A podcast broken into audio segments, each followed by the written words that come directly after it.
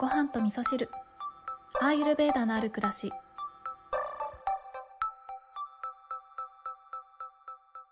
今年の東京マラソンはいつもより盛り上がってます。こんにちは、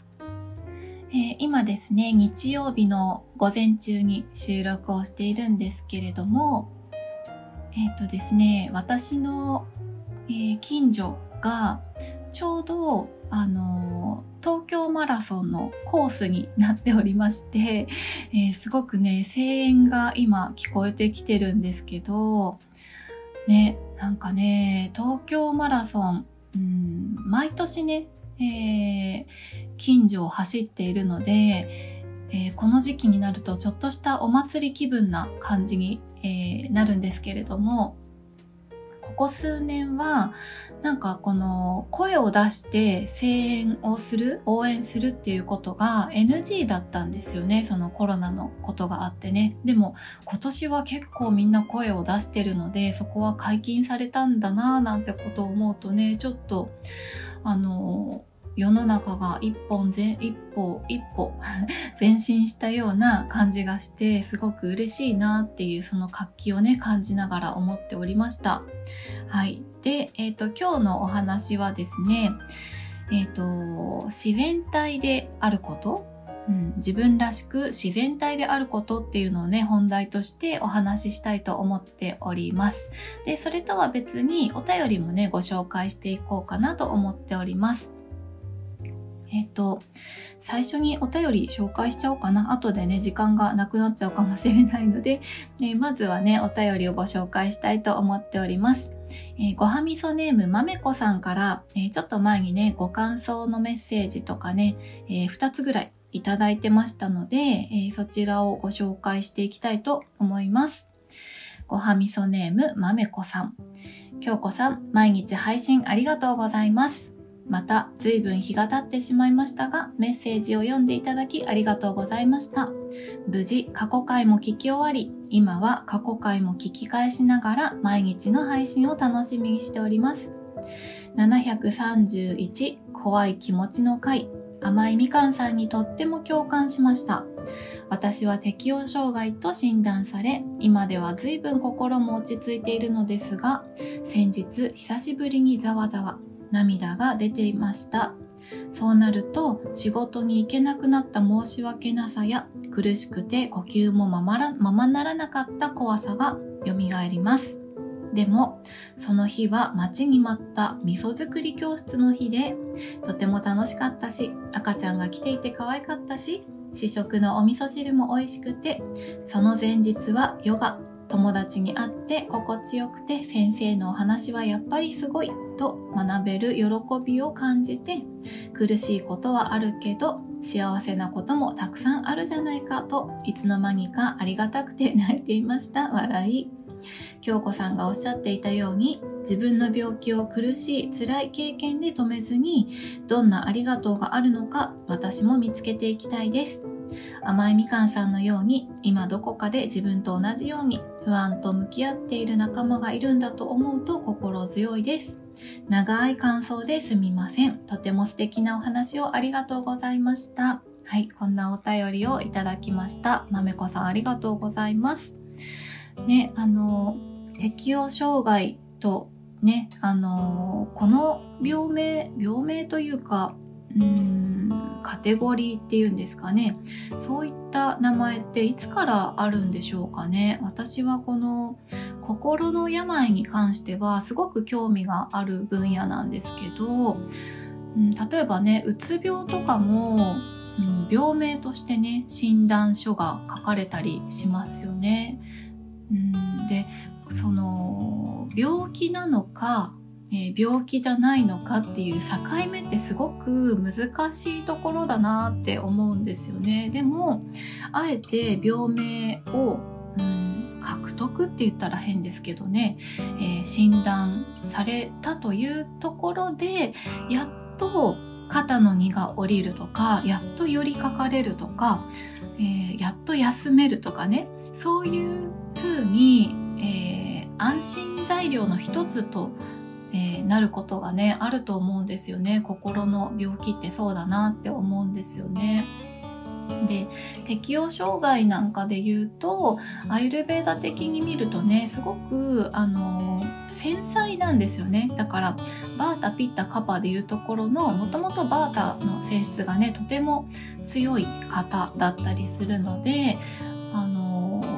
ね病気からどんなありがとうがあるのか見つけていきたいですということなんですけれどもねその繊細であるというところは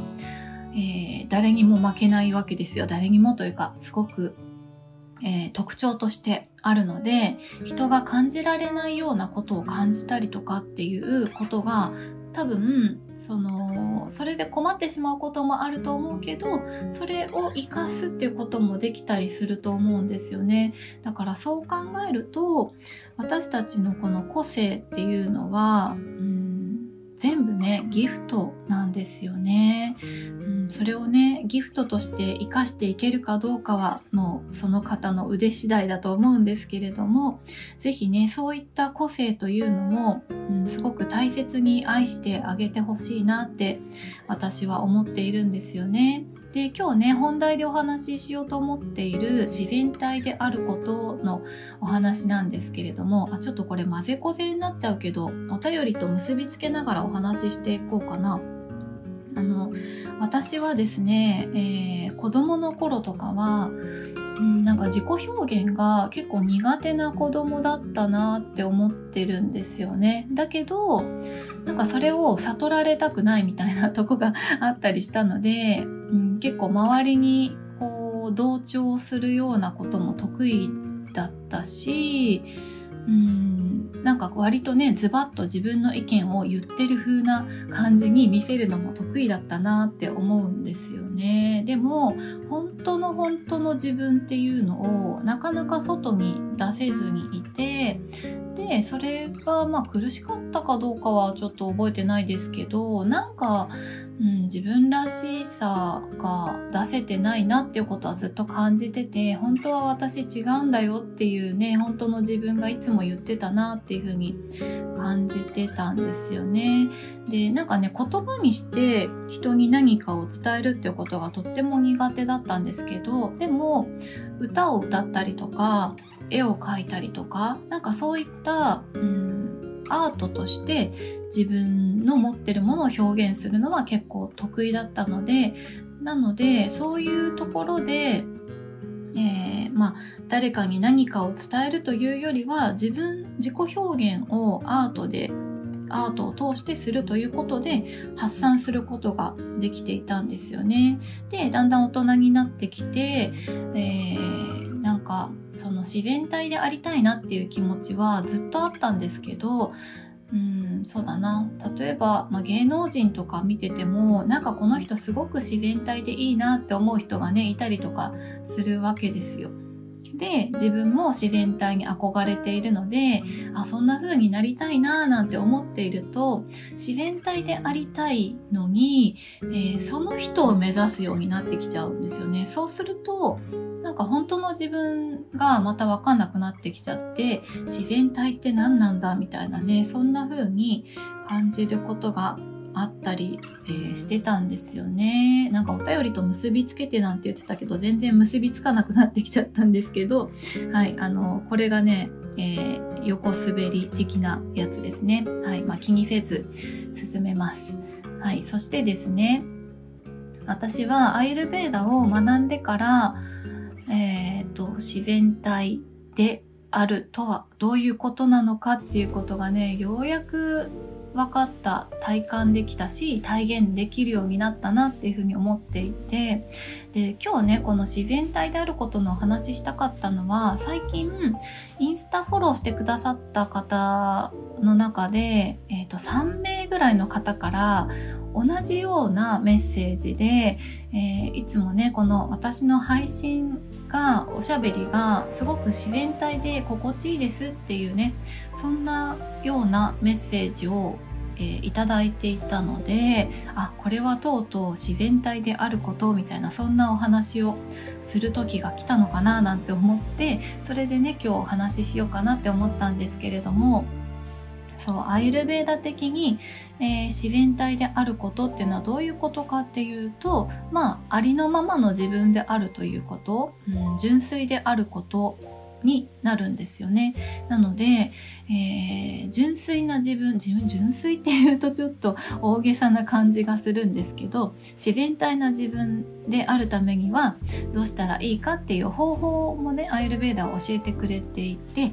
うんとそれは、まあ、瞑想をして、えー、本来の自分に立ち返るとか睡眠をしっかりとって、えー、本当は自分がどうしたいのかなっていう知性をね正しい知性を働かせることであったりとかあとはえー、食べ物ですね。なるべく純粋なものを食べましょうねっていうふうに言われているんですね。でこのアイルベーダの言葉を使って自然体な自分であるっていうのはどういうことかっていうとサットバな状態にあるということになるんですね。サットバっていうのはすごく穏やかで平安な状態これは、えー、外側から見て他人から見てどうこうじゃなくて自分の中が平安であることっていうことですね。誰と比べることもなくとにかく自分で感じている、えー、ところが、えー、とても穏やかであるというその状態が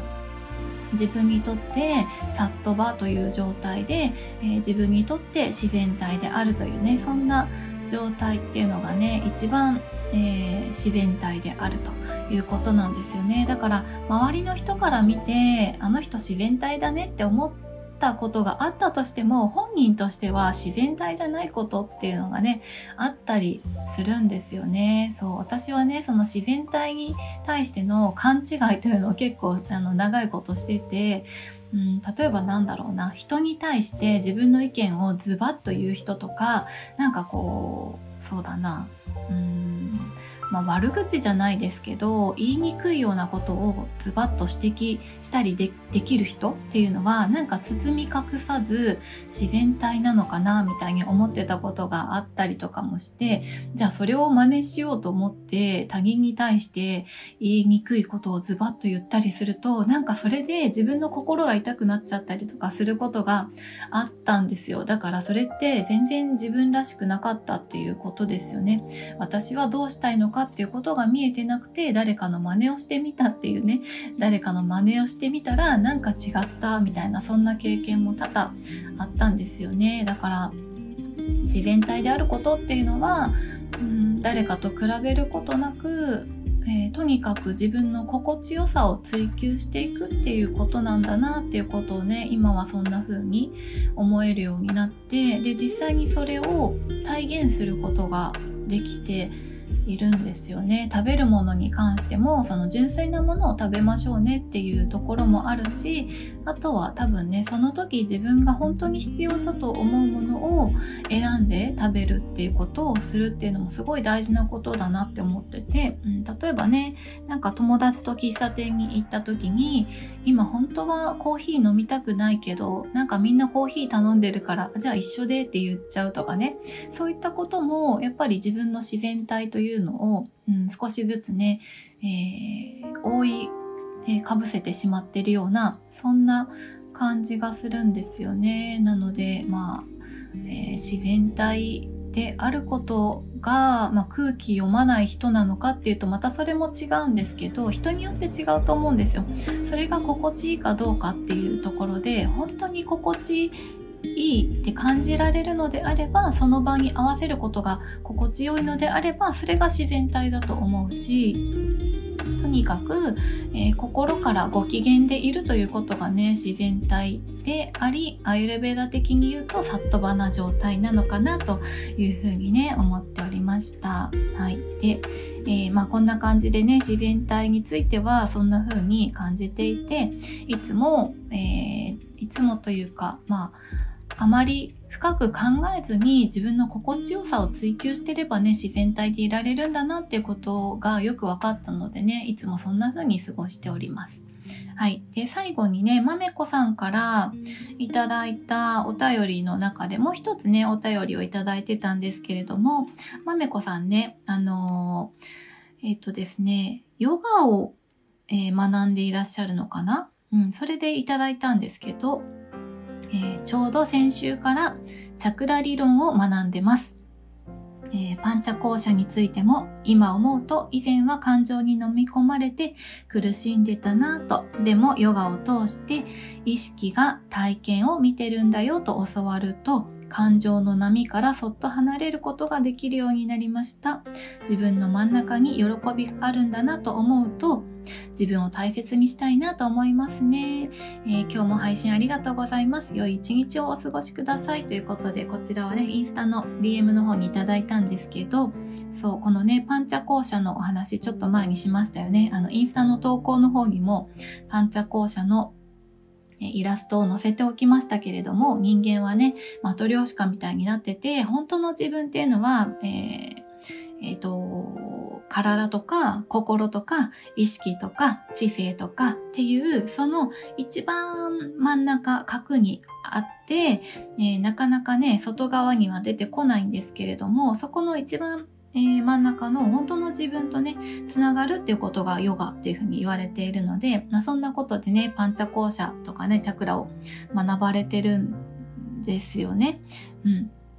そうで自然体であることっていうのはこの本当の自分とつながることヨガしてることとえー、同じだと思うんですよね。アイルベーダーが目指しているとことヨガが目指しているとこっていうのはこの本当の自分になるっていうね純粋な自分に帰っていくっていう同じところを目指しているので、えー、このまめこさんのねメッセージを読んでいてあ本当にそうだよなって思いながらね読ませていただいておりました。はい。ということで今日は、えー、まとまってるかどうかわからないんですけれどもちょっとね自然体でいいねっていうね、お褒めの言葉をいただきましたので、私が考える自然体というもののお話をさせていただきました。なんかこの自然体っていうのはね、本当にみんなそれぞれ違うんですけれども、みんなが心地よく、え、いつもご機嫌に過ごしている社会っていうのは多分とっても素敵なんだろうなっていうふうに思うので、まあ、そういったところでね、あの、それが